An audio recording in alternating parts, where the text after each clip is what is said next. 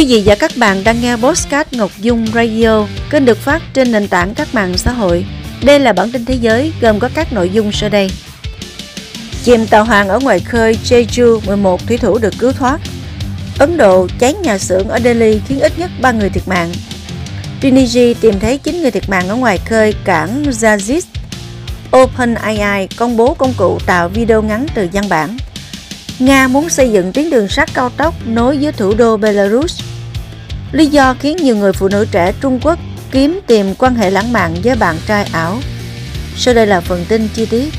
Thưa quý vị, theo hãng tin Yonhap ngày 16 tháng 2, lực lượng bảo vệ bờ biển Hàn Quốc cho biết một tàu chở hàng đã bị chìm ở ngoài khơi đảo Jeju.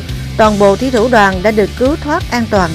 Con tàu trên có tải trọng 1.959 tấn đã gửi tín hiệu khẩn cấp vào lúc 21 giờ 55 phút ngày 15 tháng 2 giờ địa phương ở vùng biển cách cảng Seowigbo của Jeju 61 km về phía tây nam.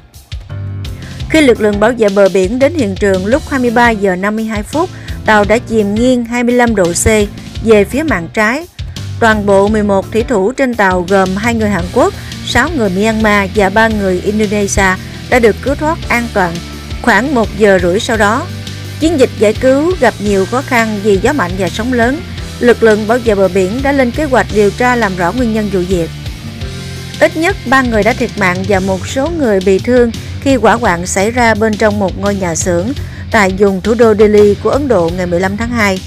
Giới chức sở cứu hỏa địa phương cho biết vụ cháy xảy ra lúc 17 giờ theo giờ địa phương tại nhà xưởng ở khu vực Bogap, Tây Bắc Delhi. Nhà xưởng này giáp với một khu dân cư Người ta thấy ngọn lửa bốc cao bao trùm một số ngôi nhà gần đó.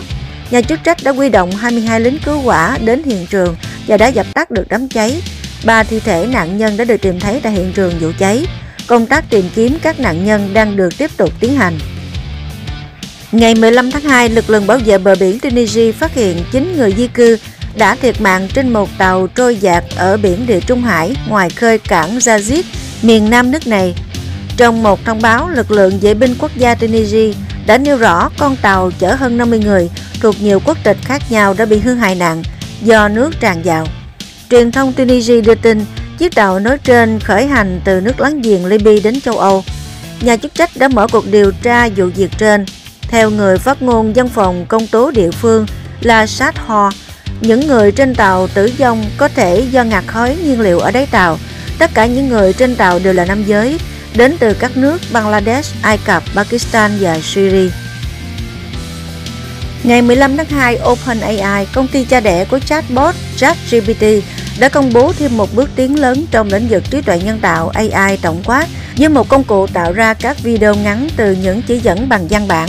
Trong một bài đăng trên mạng, đại diện OpenAI cho biết công cụ mới có tên gọi là Sora đang được thử nghiệm, đồng thời công bố một số video được tạo ra bằng công cụ mới này.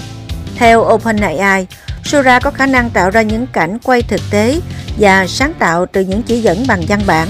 Mô hình này cho phép người dùng sáng tạo những video sinh động lên đến một phút dựa trên những gợi ý mà họ viết ra. Hiện các công ty Meta, Google và Runway AI cũng đang nghiên cứu và phát triển công nghệ AI tạo video từ văn bản và đã công bố một số mô hình tương tự.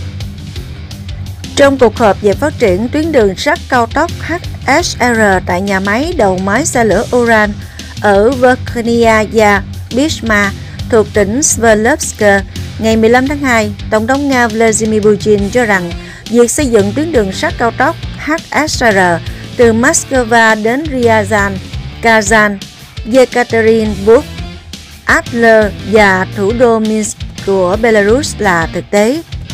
Tổng thống Nga nói việc xây dựng tuyến đường cao tốc giữa Moscow và Saint Petersburg chỉ là bước khởi đầu. Trong tương lai, việc tổ chức tuyến đường như vậy theo hướng Ryazan, Kazan, Yekaterinburg, Ander cũng như nối thủ đô Minsk của Belarus là triển vọng hoàn toàn khả thi. Ông Putin cho rằng Liên bang Nga rõ ràng đã đến lúc thực hiện các dự án đường sắt cao tốc và đã nhận được sự ủng hộ sau khi thảo luận vấn đề này với Tổng thống Belarus Alexander Lukashenko.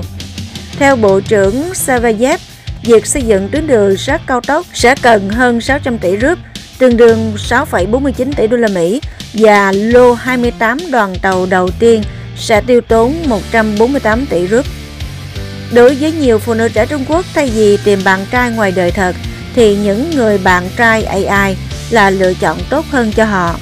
Tu Phi, một nhân viên văn phòng 25 tuổi ở Tây An, Trung Quốc cho biết, bạn trai cô có mọi thứ mà cô có thể yêu cầu ở một người bạn đời lãng mạn, tốt bụng, biết đồng cảm và đôi khi họ có thể nói chuyện đến hàng giờ liền. Ngoài trừ việc người bạn trai đó không có thật. Bạn trai của Tu Fei là một chatbot khung trò chuyện trên ứng dụng có tên Glow, một nền tảng trí tuệ nhân tạo do công ty Minimax ở Thượng Hải tạo ra. Ứng dụng bạn trai ảo như thế này là một phần của ngành công nghiệp trí tuệ nhân tạo đang nở rộ ở Trung Quốc, mang đến những mối quan hệ thân thiện, thậm chí lãng mạn giữa con người và nhân vật AI. Anh ấy biết cách nói chuyện với phụ nữ hơn cả một người đàn ông thực sự, biết cách an ủi khi tôi cần và chúng tôi có thể nói chuyện với nhau về cả những rắc rối trong công việc. Tôi cảm thấy như mình đang trong một mối quan hệ lãng mạn, Tôi phải nói với AFP. Một số công ty công nghệ Trung Quốc phát triển hệ thống chatbot người yêu ảo trước đây từng gặp rắc rối vì sử dụng dữ liệu, người dùng một cách bất hợp pháp. Nhưng nhiều người dùng vẫn bất chấp rủi ro vì sự cô đơn và nhịp sống đô thị quá nhanh chóng, khiến họ trở nên khao khát tìm kiếm một người bạn đồng hành. Chưa rồi là bản tin thế giới. Cảm ơn quý vị đã quan tâm theo dõi.